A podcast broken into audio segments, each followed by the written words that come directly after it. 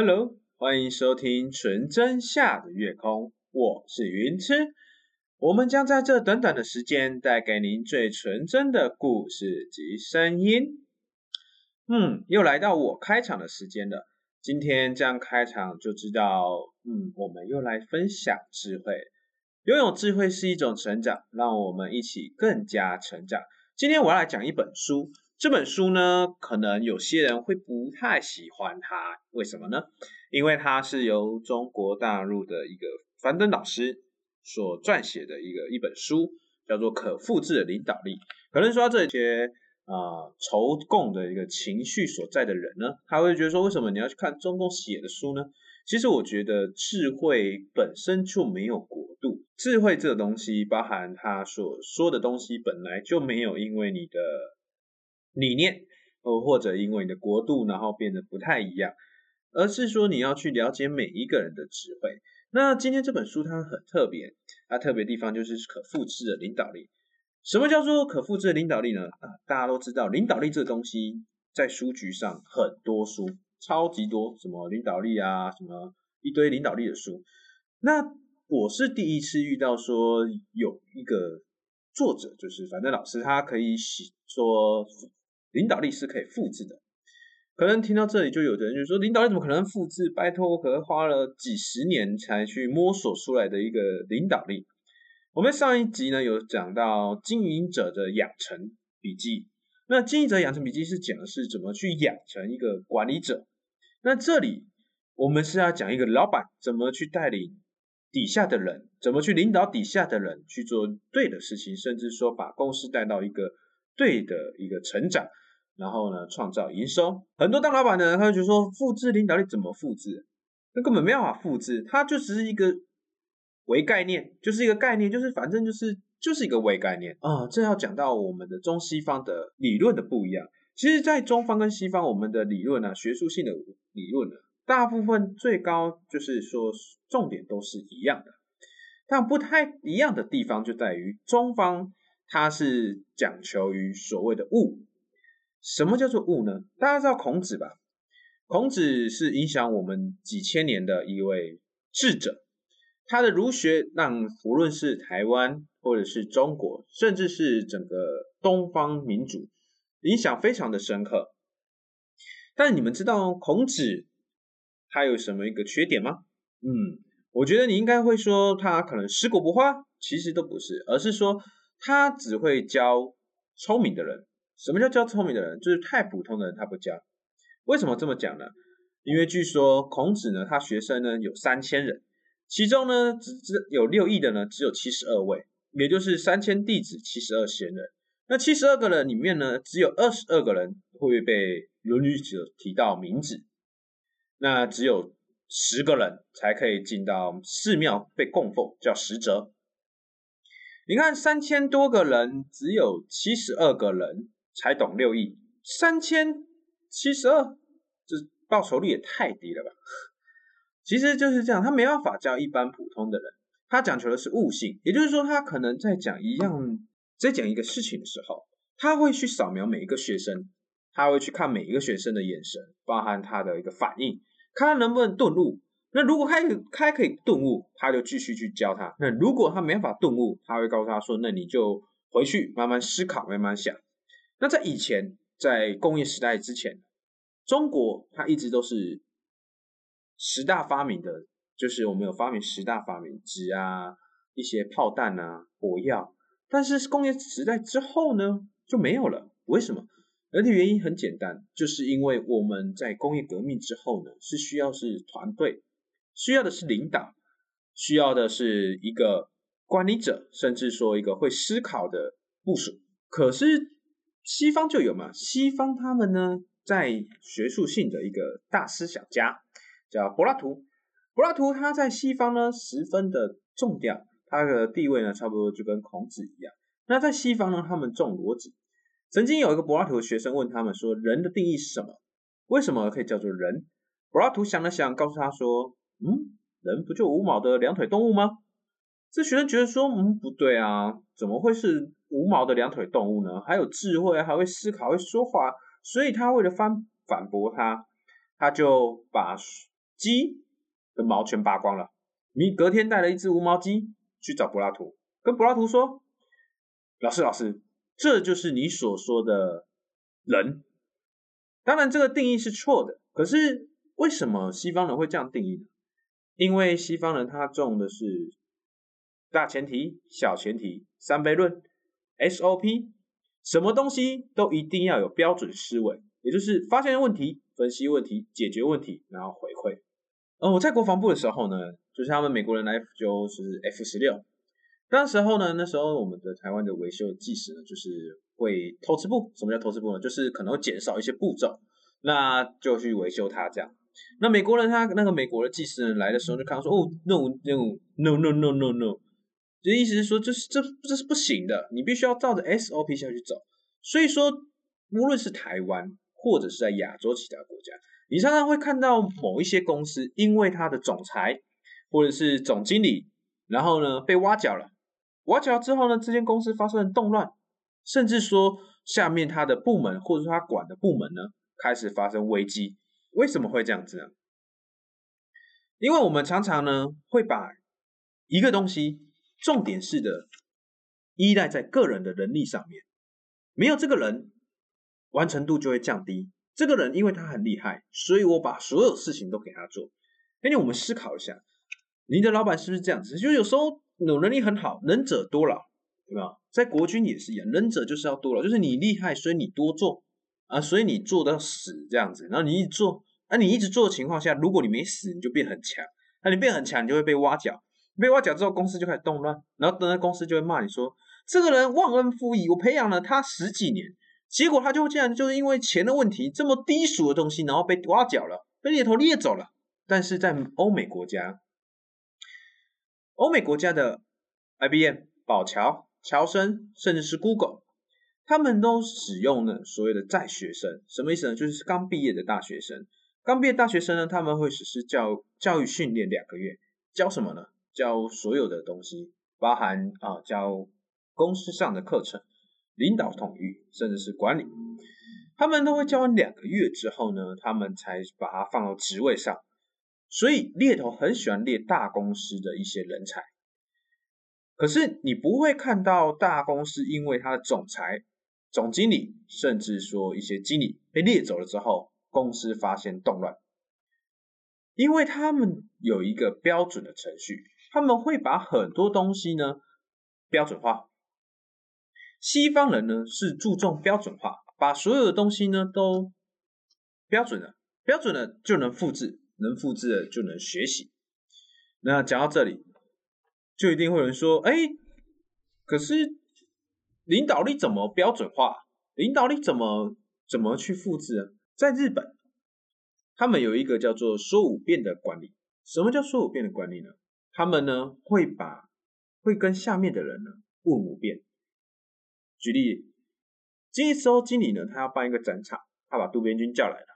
他说：“渡边君啊，我跟你讲，两个月后呢，我们要办一个展场，那你下去处理这个事情。”然后渡边君说：“啊是。”然后呢，这时候经理就是说：“嗯，等等，别急着走，回来，麻烦你重复一下我刚刚交代你做什么事情。”那时候杜边君就说：“报告经理，您要我去做展场的事情。”然后经理就问他说：“那你觉得？”我让你做这件事情的目的是什么？这时候杜美君说：“这个展场的目的呢，就是让大家看到我们的品牌，然后呢，我们顺便可以找一些经销商，甚至说一些额外的一些贸易的活动，甚至说机会。”这时候经理就说：“那你觉得你遇到这个问题，你去办展场会遇到什么问题？什么问题是你可以自行解决的？什么问题是你必须要问过我才能解决的？”这时候杜边就是说：“我办展的时候遇到什么问题？什么问题？什么问题？”这是我可以自己解决的。那什么问题呢？是我不能解决，必须要请示过经理您的。这时候杜宾君要离开了。这时候呢，经理又说：“等等等等等等等，我再问你一下，如果你觉得你做这件事情，你想要什么样的团队，甚至说你有什么好的想法吗？”杜宾君就说：“我这时候想要怎样做什么做什么。”然后杜宾君最后就跟经理说：“经理，你再不让我离开，我就要切腹了，我就做不完了。”这时候他的想法。就会跟经理的想法是一致的。我们在中方、亚洲，甚至在台湾，我们怎么样谴责执行力不好的员工呢？我们一定会常常这样讲：你怎么会做不好了？你有问题你要问我啊！那你怎么做完了？你不跟我讲，直接丢云端呢？你要告诉我你做完了，不然你丢云端谁看得见呢？然后呢，这时候呢，如果这个员工做一半不懂，我来问你，通常老板都会说：“我跟你讲，你不要让我讲第二次，这么简单的事情你都不会，你到底会什么？你不要让我讲第二次。”而这时候员工就知道了，不能问你嘛，不能问你之后呢，他就能只能揣测，揣测之后做错了之后，你就又说：“你怎么不来先问我呢？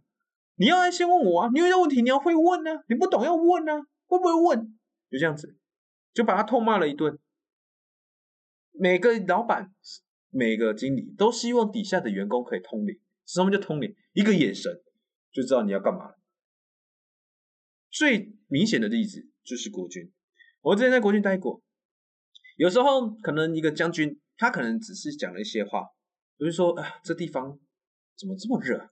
这时候下面的人就开始揣测他的想法，无限的揣测。无限的想他想要表达什么，然后呢就开始做，那做错呢就被骂，被骂了之后呢，那通常老那个将军都会说你为什么这样做？我没叫你这样做啊！是是是是是，然后他就继续揣测，他都希望人家通灵，就跟我们现在企业一样，我们都希望下面的人可以因为我的一个眼神，他就知道我要干嘛了。拜托，你爸妈生你养你育你二十几年都没办法，因为你一个眼神知道你要干嘛了。你老婆你都改变不了了，你还想要改变你的员工？你还想要你员工通灵？哼，我是觉得还蛮厉害的。所以说，我们呢会把所谓的执行力，现在数据也有很多的所谓的执行力书，但是我觉得执行力就是等于领导的领导力，也就是说，领导力强的人，他才有办法让下面的人执行力强。你如果说把这个五问的原则拿下去使用，我相信你的公司一定会有成长很快，一定会成长很快。因为我们公司最大最大的消磨就是重复，什么意思？重复的做这件事情做不好，一修再修，修了又修。原本一个影片可能三到五天，做完了之后呢又修，修完之后又是三到五天，所以我们很多时候都是在浪费在重复这件事情。因为下面的人不懂你的意思，所以呢，他就一直得重复修。人这个东西不好看，哪里不好看你要说；这个东西不明显，哪里不明显你要说，而不是常常遇到就是你觉得你这张图可以吸引得了人吗？你觉得你这张图吸引得了谁呢？你觉得这张图好看吗？不是，你要告诉人家哪里不好看，甚至在你在做的时候，你就要问他，你就要试着去问他，你理不理解你所交代的任务。所以，我们说领导力就等于员工的执行力。那领导跟管理有什么差别？我们上一集在啊，我们之前在前一集有在讲到所谓的经营的养成计划，它就是讲的是管理。那什么叫管理？什么又叫做领导呢？管理就是透过别人完成任务。这里有两个定义哦，一个是完成任务，第二个是透过别人。通常管理者他必须要会互相帮助，而且要有互相进步。什么意思？就是说他要完成老板所交代的事情，完成老板所赋予的事情。但这个完成并不是他个人完成，而是他必须要透过别人。也就是说，他要带着团队去互相帮忙，借助团队的力量，而不是自己忙来死去活来。我在。经营人的培养笔记上面呢，有说过刘备跟诸葛亮的故事。刘备他是一个农夫，绑草鞋的，他什么都不会，就只会带团队。诸葛亮呢，他是一个亲力亲为的人。什么叫亲力亲为？他小至这个士兵他被偷东西被判刑了，打几棒，判多久，都由诸葛亮亲自审核。那大家知道诸葛亮是怎么死的吗？他在沙场上死亡的，但是他不是战死的，是过劳。什么叫做过劳？亲力亲为的过劳。为什么？因为他是个管理者，但是他不懂什么叫做靠别人来完成。可是这靠别人来完成又十分的困难。为什么？因为很多人他在带新人的时候，他怕新人出错，所以他就不给新人做，甚至说对这件事情不放心，所以就一直丢给某一个人。那这个人他就一直都会，就是你的团队就会变成畸形团队。什么叫畸形团队？就是强的很强，弱的很弱。喝咖啡的在喝咖啡，加班的永远在加班，准时下班的永远准时下班。然后呢，团队永远都在那边聊天。然后这个管理者团队呢，人才就一直流失，一直流失，一直流失。然后这个管理者就一直做，一直做，一直做，一直做，做不完。所以说，我们当管理者，不管不管是管理者，甚至说领导者，都必须要会试错。什么叫试错？放手让部署去错。错了再修，甚至说你把它捡回来修也可以，但是你要让他知道，让他去做，让他不断的去做。我是行销部的一个经理，我底下有一个 partner 叫做婷婷，他第一次在做图的时候，他就是做的就是不是很好看，然后呢，我们就就是趁他下班的时候呢，我就把他加班，然后把他做好，因为他做的不是很好看。但是你如果这些这时候你没有给他继续做，他就真的他的。标准就会在这里。那经过了两三个月、三四个月，它的标准就会慢慢提高。你慢慢的修，慢慢的修，慢慢修，它的慢标准就会慢慢提高，慢慢提高，慢慢提高。到现在，他所做出来的设计的图，甚至说影像，都只剩下微调。什么叫微调？五分钟、十分钟就可以结束的事情。可是换来什么？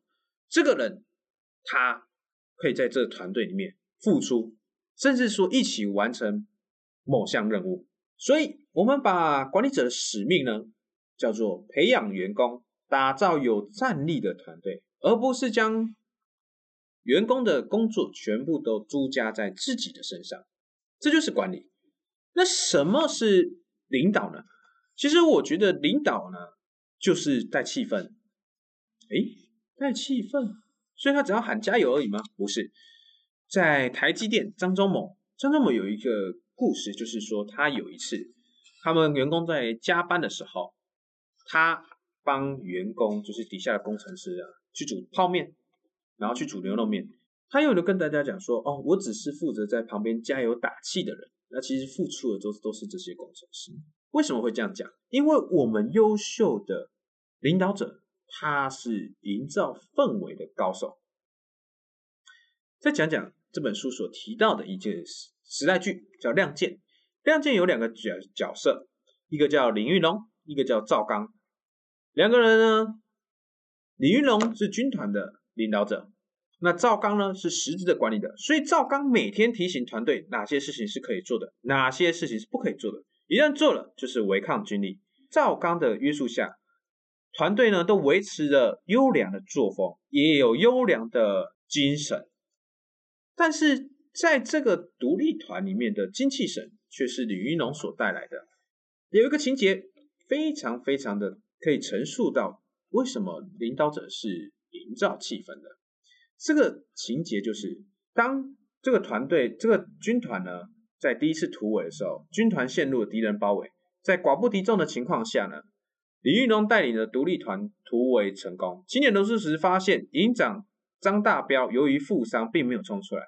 此时候，此时，李玉龙对大家说：“我们独立团从成立到现在，还没有落下一个兄弟。大家跟我一起回去救张大彪。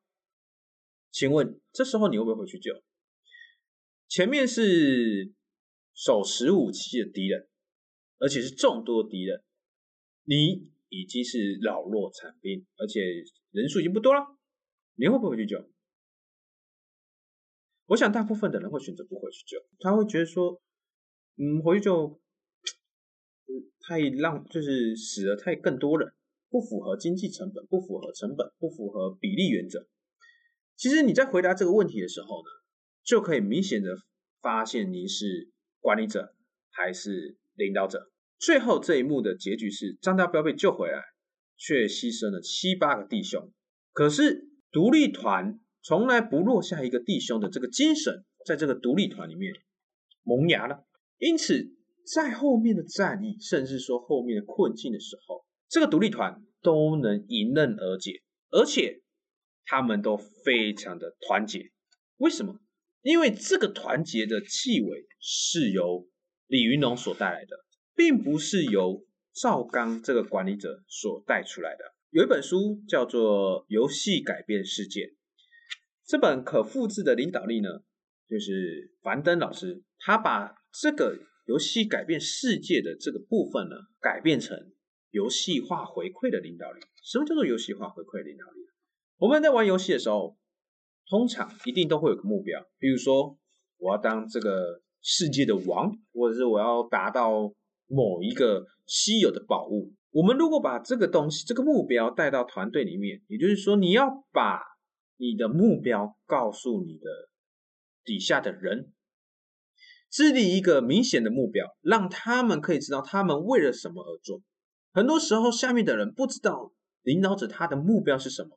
甚至说，连管理者自己都不知道，我都不知道老板要干嘛，我都不知道老板下一步要干嘛，我知道我拼命做，拼命做，拼命做，然后做久了之后呢，就觉得嗯，好像有点乏味了，不然我换个跑道看看。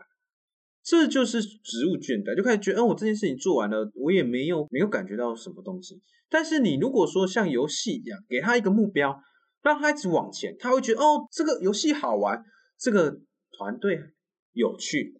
甚至在及时的回馈，什么叫及时回馈？你在玩游戏的时候，你一定会得到一些宝物，或者是稀有的宝物，甚至说你在打玩家的时候，突然间那个玩家会掉出宝物来，你可以捡他玩家，你觉得好爽啊！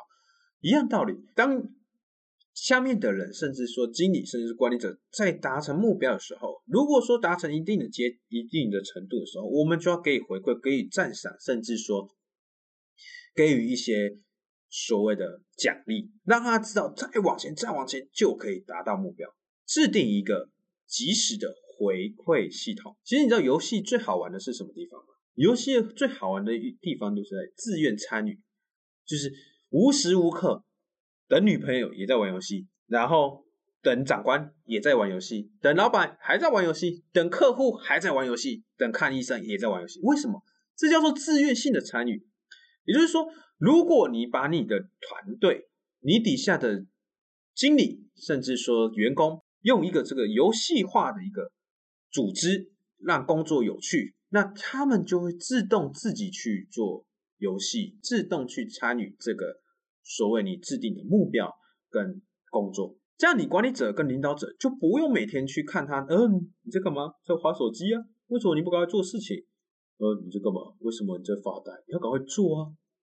爸，你在干嘛？你为什么不认真一点？你为什么偷懒？你不觉得这好像在很多公司都发现，就是管理者永远在督促下面的人赶快做、赶快做、赶快做来做，但下面的人他永远都不知道为什么他要做。那我做了之后可以获得什么？嗯，没有钱，嗯，金钱、薪水，甚至所谓的年终，就是我会拼命做，就只是可以获得年终，甚至说就是只要他达到年度目标，我就给他加薪。那他怎么达到年度目标了？没有。反正就是你就是以目标为前进，甚至说你设了一个目标太简单了，一下子人家就达到了，或者是你设的目标根本就不像游戏一样有挑战力。什么叫挑战力呢？就是去感觉到困难，让它自动自发的往前走，而不是去限制它，甚至说强迫他参与这个游戏。你看，像打麻将，如果今天有个人拿一把枪指着你的头，跟你讲说：“我要六筒。”你不打六筒，我就开枪了。你觉得这场麻将还有什么好玩的吗？没有嘛，就是因为他有制定一个目标，然后一个规则，游戏规则，然后大家就会自动的参与，朝着目标，在游戏规则里面不断的向前。这时候你再及时回馈，那他们就会自愿性的参与。那再来就是。我们要怎么样让底下的团队变得更好，变得更进步呢？这里要讲一个叫做利用沟通的视窗。什么叫沟通视窗？我们呢在做任何事情的时候，很多人都会很介意去跟底下的人说，最好说越短越好。譬如说，我底下有一个组长。他在交代员工做事的时候，他交代他组员做事的时候，通常都是这样子。我跟你讲，今天你们就去做这件事情，做好了就好了。那他也不讲说要怎么做，那也不跟你讲说目标是什么，没有，他就是跟你讲说你就是做这件事情。哎，要怎么做不知道，你要来问我啊？怎么会是我跟你讲？他就是不太喜欢去跟下面的人沟通，所以常常会有产生问题，就是下面的人根本不知道他想要陈述的是什么，甚至他在修正他下面的人做事方式的时候，他常常就是看到他之后就说：“哎，你起来！”然后就重新帮他修，就帮他修他的文件啊、档案，就说：“对对对，你就这样打，就这样打，就这样打，打一打不就好了吗？对不对？你看这样是不是就完成了？然后就把它印出来了。好。”然后我就问那个他底下的组员说：“你刚刚有看到他怎么做的吗？”“嗯，没有。”“那你知道这个怎么做的吗？”“不知道。”“那你会做吗？”“不会，没关系，下次遇到了我一样叫组长来。”你会觉得很多人就是不知道是可能觉得讲话很费力，或者是说可能觉得说沟通很困难，所以他不会想要去沟通，不想要去正面沟通。然后进而产生的在职场上会有很多的误解，无论是误解你的政策，甚至说误解了你的判断，然后就不断的误会的产生。再来，我们除了沟通之外呢，千万不要轻视每一个员工所对你的回馈。什么意思？我们每个人都一定有做错事的时候。我在讲讲我的 partner。前几天他是管松果的，我那个朋友呢是管松果购物的后台的，他就是这个窗口，他的某一项职位就是松果。他在管松果的时候呢，有一天他忘记看松果要出货的单子，因为我们看到出货单子之后，我们要转单，转到仓储那边，由仓储那边出货。然后结果他到三四点的时候，才突然间想到啊，我要来看松果，然后去看，然后完了死了，这么多单。然后呢，我就看着他，我就说：“看，哼，跟你讲了吧，叫你不看，活该。你看吧，你都不看啊！你看发生问题了哈，还不赶快叫仓储赶快包，等下新竹货运黑猫就来了，我看你怎么办。”这时候，当事情结束了之后，他跟我讲说：“元池啊，我跟你讲一下，其实你刚刚那样子真的很讨厌，感觉有点像是看衰、看故事，甚至说就是。”损人，就是觉得，就是我好像都是这样子做，都是这样子的人，有点伤人。然后说，嗯，抱歉，我下次会改正。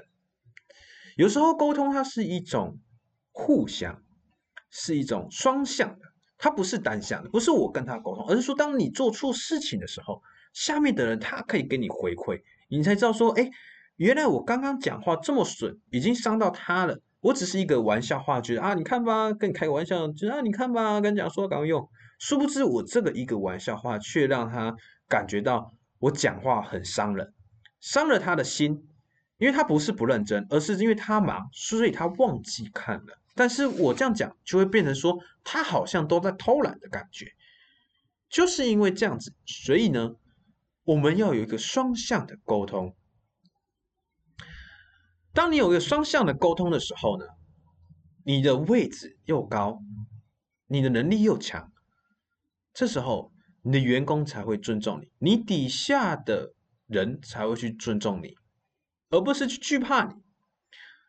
很多人，包含国军也是一样，很多人他们都用怕去管理。不知道您有没有去过新训？男生新训的时候呢，一定都会去到成功里，甚至说去一下新训地方。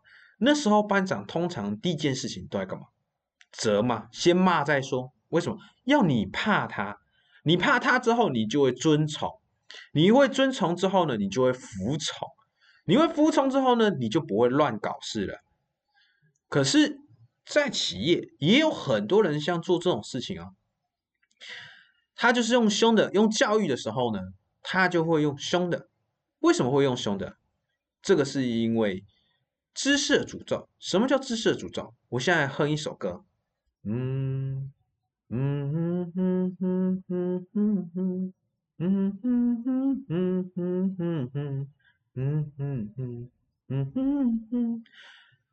不知道大家有没有听出来我哼什么歌？我想我刚刚哼的歌是朋友一生一起走，朋友的歌。哎，我觉得我哼的很对啊。因为我在哼这首歌的时候，我觉得我觉得这这个旋律是对的，我知道这个旋律，所以我哼出来这个旋律是对的。这叫做知识的诅咒，就是你已经知道这个东西了，但是你因为你有这个知识，所以你在教育底下的人，你也会觉得说底下的人应该要拥有这个知识。就像我刚刚哼那首歌，我要让我就会觉得说，下面的人甚至听的人，甚至听的你，一定知道我在哼什么歌。说不定你会说：“靠，你在哼什么？我根本听不懂。”对，这就是要做知识的诅咒。这个知识的诅咒呢，是哈佛大学的一个女研究生所发明的。她就是发现了这个，然后得到了哈佛大学的一个发明奖。就只是这样。我们在管理的时候呢，常常会这样子。就是我觉得我，他应该会知道，他应该要知道。拿国军来说，然后又又是国军。拿国军来说，有时候呢，我在带领底下的兵的时候，我都会跟他们讲说：你们刚来不懂要问，尽量问。然后呢，你们刚来错没关系，但是你们一定要问我。然后我会会耐着性去教他什么任何一样东西，因为每个兵来都不一样，有的是妈宝不会扫地，是真的不会扫地啊；有的不会擦窗户，有的不会换窗帘，有的不会换天花板，甚至连石棉网都没看过。这时候我们就要耐着性子去教他。之后呢，一两个月他就会了。但是呢，大部分的干部呢，都会说一句话：哈。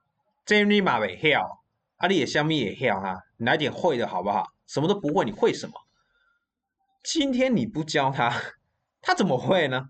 每个人生长的环境不太一样，有些人生长环境就是高楼大厦，没有看过石棉瓦，你怎么你怎么要让他就是会换石棉瓦呢？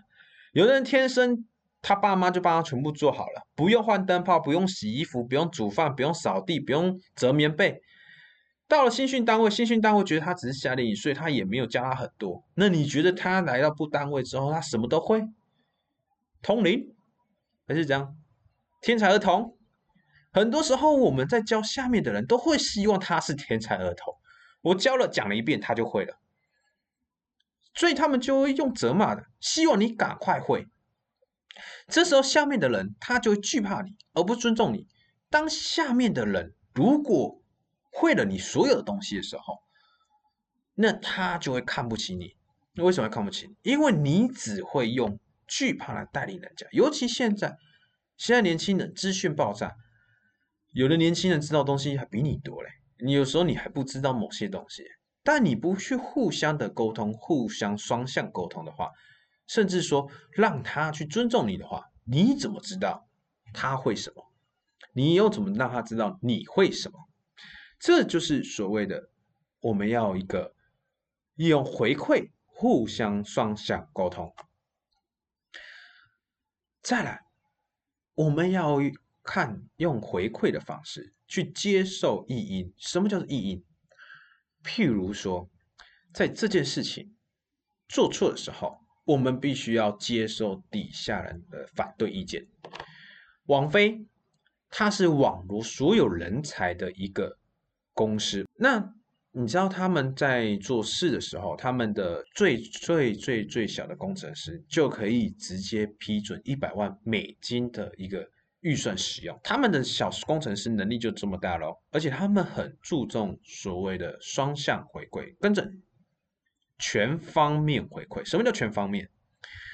全方面就是今天假使你在台上开始讲课，甚至说。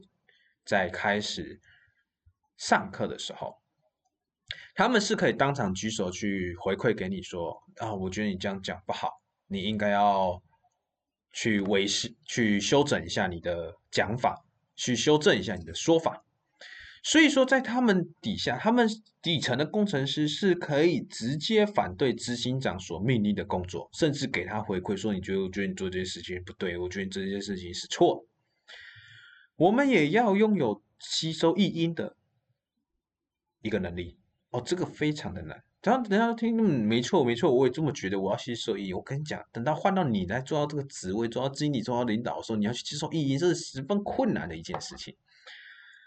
我那时候当升经理的时候，我的一个组长，他就跟我讲说：“云晨，我觉得跟你讲哦，你跟人这么做事情是不对的，你不能这样做。”对，就是十几个人面前直接这样跟我讲。我心里就一个火就上来了。他妈，你刚才跟我讲说你不会试一下跟我讲，是不是？你一定要这么大庭广众跟你讲？但是我把它忍下来，因为我觉得他可以给我回馈。我没有当场发火，我把它忍下来，我把它跟他讲说：“好，我知道了，我再再想想看，我要怎么做会比较好。”然后那时候组长就说：“好好好好，那交给你了，云池。”哎，交给我了，云池，好像交代下属有没有？其实为什么我会没有纠正他？因为我觉得这就是回馈。虽然你会觉得说，可是这样就没有伦理了，这样就不对了。其实不是，而是说我们要回馈对的一件事情。如果说他这件事情讲的对，我们就要去接受他的回馈意见。可是有人说这样公司就乱了，不是？如果说这个人他的回馈是所谓的鄙视回馈，也就是他要证明他很强，然后所乱回馈或者是乱说的一件事情，我们当场就要斥责他。但是如果这个人他回馈给你的东西，是你没有看到的局限，是你没有看到的东西，你要去吸收。因为最底层的人永远都会先接触问题，很多公司都是这样子。譬如说，一个客服遇到了一个申诉案件，这个申诉案件是说，这个客人他在上个月买了三十二盒的商品，结果在这个月被促销了。这个月促销了之后呢，大打折扣，他觉得说他买三十二盒是亏本的。这时候他反映给客服。客服呢，大部分的公司都说没问题，我帮你反映上去。然后反映上去了之后呢，又到了组长，组长没有做决定，就到经理，经理没有做决定呢，就到了就没有做决定嘛，没有做决定之后再开会，开会之后呢，再最后回馈到那客服，再由客服去回馈那个消费者。通常这一去一回，就已经花了三到五天的时间。通常这客户呢就开始不爽了，不爽之后他就不会再跟你购买了。所以我们要建立一个回馈的一个机制。沟通回馈的机制，除了建立回馈机制呢，刚刚我们就有说了，就是要学会倾听。我们要跟员工建立所谓的情感，倾听对方所表达的讯息，认同对方他所陈述的事情。什么意思呢？就是就是刚刚跟你讲的，我们要去倾听他们所遇到的问题，在亚洲，在东方。无论中国或者是台湾，甚至是泰国，每个国家亚洲人他最好的一个礼节叫做谦虚。那最大的缺点也是谦虚，他会觉得说，我今天发生这个问题，但我我觉得我的位置不好，不适合，所以我就选择不讲。然后呢，他就把这个问题呢放在心中。那等到哪一天问题爆发的时候呢，他这时候就拍马屁说：“你看吧，我就说了吧，你看我那时候其实很早之前我就发现了。”那你很早之前发现，你干嘛不讲啊？不是，我觉得我这个位置不适合讲。不是啊，你要讲啊！为什么会产生这样的情况？就是因为我们很少去倾听下面的声音，甚至说去观察下面的人的一个微样。什么叫做微样？也就是我们没有发现底下员工发生的异样。每个人遇到问题的时候，都会。心里愧疚，要讲不讲，要讲不讲，这种犹豫。当这个犹豫的情形情怀出现的时候，你会发现这个人开始变得沉默，开始变得不知道怎么讲，欲言又止的感觉。这时候我们就要去跟他讲，然后并且去倾听他们，倾听他们，并且给予回馈，及时回馈，然后让员工知道说啊，原来领导是有在听我的想法，原来领导啊，原来。经理是有在尊重我的思考，但是很多人都会这样，就会听听之后就算了。什么叫听听就算？譬如说，员工跟员工跟你讲说：“哎，我跟你讲，我那电脑越跑越慢，就会闪退，我觉得它快坏了。”这时候经理就会说：“啊，好，我知道，我会处理。”然后这个问题就放着了，就没再处理了。为什么？因为他觉得反正坏就是再说嘛，对不对？那他也不去跟回馈员工这个问题，那员工就想说，嗯，然后经理可能觉得这个东西不用修吧，然后就哪一天真的坏了，坏了之后呢，你怎么没讲？哎，嗯嗯，比方说上次我跟你讲，你也没回馈给我，你也没有就是告诉我怎么办，所以我就放着啦。这时候你的公司就会变成问题是放着了。我们除了倾听之外，就是要回馈，那就是刚刚跟大家讲的，就是你要回馈，无论是问题还是说他的抱怨的事情。甚至是说他的负面情绪，我们都要给予回馈，让他知道说我们有在听，我们有在做。那最后一个就是利用有效的时间去拒绝无效的努力，什么意思？很多时候我们都在做所谓的无效努力。领导者他在做某一件事情的时候，甚至说他有一个目标，假设他下一次的明年的目标是必须要成长三倍，三千六百万，三千六百万。这时候领有很多老板就说，我们的下一个目标是成长三千六百万。好，散会。哼。这三千六百万怎么来？没有讲。这三千六百万是谁的责任？也没有讲。这三千六百万到底是怎么回事？也不讲。然后管理者也不知道怎么办，然后就跟下面的人讲说：“我们下一次部门是要成长三千六百万。”然后下面员工说：“啊，三千六百万是只有我们部门，是全部全部部门？”嗯，我也不知道。所以说，这时候领导者下次开会说：“哎，你们现在成业绩成长到哪边？”哦，我们努力了多少？结果。结果就就就这样子而已啊！你怎么没有去分配一下？怎么没有去解决这个呢？我们领导要把有效的时间分配清楚，然后去拒绝把他事情讲清楚、说明白、分配清楚，把时间呢放在关键的药物上面，也就是我们要在开会的时候，一定要在半个小时之内结束。什么叫半个小时之内结束？很多人开会就开三个小时、四个小时、五个小时。其实我跟你讲，人的专注力通常只有半个小时了。半个小时之后，他就开始发，他开始发呆，神就飞出去。嗯，我在无论说国防部或者是现在一样，只要半个小时超过之后，我就发现开始那些人就开始晃神了，眼神就快涣散了。怎么会这样子？哎，就是因为你在开会的时候不讲明白，不讲明白之后讲了一堆没有必要的话，也就是所谓的废话。造就了这个时程拉长，甚至说很多东西是可以前置作业的。什么叫前置作业？如果你这个提案、这个议题非常重要，你应该要在开会之前就把 PowerPoint 简报印出来，在会议事前发给各个每个部门，每个部门都应该要看完了之后当场回再回馈，提出问题，并且解决它，达成目标。但是很多很多时候，我们都会把 PowerPoint 简报做完，怕底下的员工知道，所以在会议上才开始分发。分发之后，那些所谓的经理等级，甚至说那些与会人员，他们才当场在那边看资料。嗯，这资料，嗯，甚至说提早十分钟看资料。嗯，好，那开始提问。然后提的问题呢，有的问题也没有经过思考，也没有经过判断，就开始提问题，然后浪费了不必要的时间。当你浪费一个小时在会议上面，那这一个小时这个团队的进步是零，他没有进步，因为经理不在，所以团队在做完某一件事情之后，他们就会停滞，他们觉得嗯，经理不在，那我这个事情要请示经理，那等经理开完会之后，我再来请示好了，我先做别的。通常这时候做别的都是在混时间，看经理什么时候回来。那你会议时间拉越长。下面的人就没办法做更多事情。好，等到经理会回来之后，你去提报给他，经理就说啊，等等，大家提报。我们先开了个小组会议，之后经理就把所有人叫过来，然后跟他大家讲说刚刚会议内容什么。然后经理呢也承袭了领导者讲废话，然后目标不明确，然后东西不讲清楚的一个习惯，把这个习惯再分发下面下面去。然后呢，下面的人就一头雾水，然后又再开了三个小时。所以你有没有发现，很多大公司甚至中公司，一个礼拜至少会浪费一到两天的时间在开会。听清楚，是一到两天的时间在开会，也就是说，礼拜一到礼拜五在上班，你其中只有一到两天时间是在开会的，你剩下工作的时间只剩下三到四天。哎，真的不夸张，我真的看过有一个有个公司开会是从早开到中午的，从早上九点。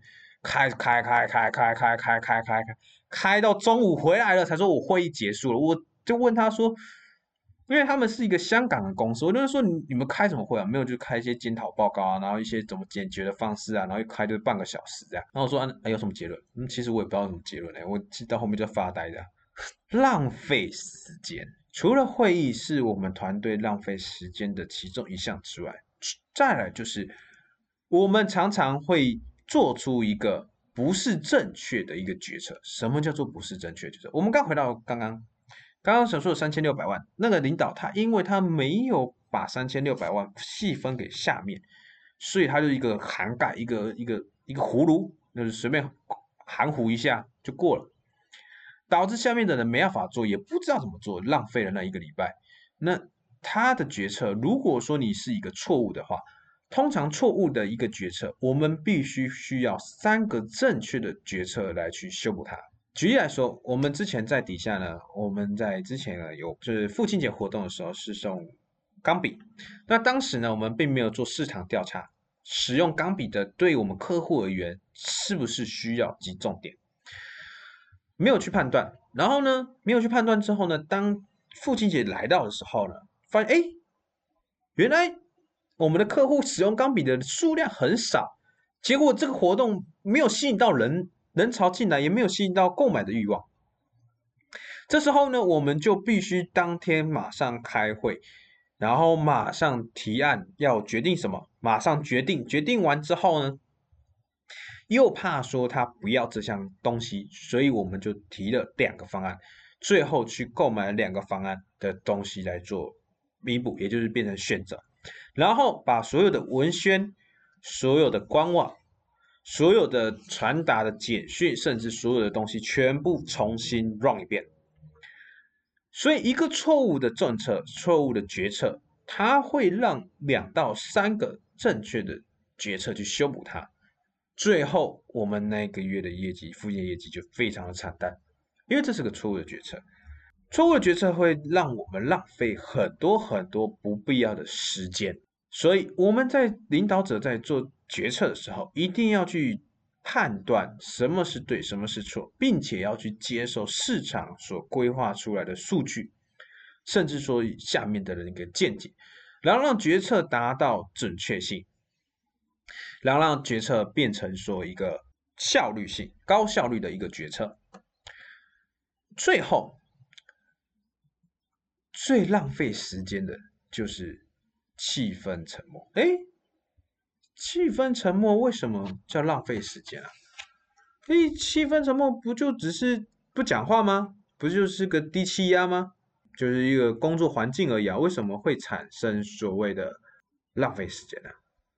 这是因为当你气氛不佳的时候，下面的人他就不参与讨论，他就不不讨论了。然后呢？他也不想要跟别人去沟通，啊，也不想要去否定，甚至说他不想要去做一个回馈。那当这些低气压一直弥漫在公司上面的时候，每个人就是做自己的，反正我觉得这样做就对了，那我就这样做，我也不需要去改变什么，甚至说我也不需要去了解其他人的想法，我就一直不断做。但是做做做做就发现做错了，然后就重做，就一直不断的去浪费时间。好，这本书我会推荐它的主因就是，光是它的五问原则就让我改变很多。因为我曾经就问过我们组长，就是五就问他五次，然后你你觉得你等一下要跟他们讲什么？然后你等一下要怎么做？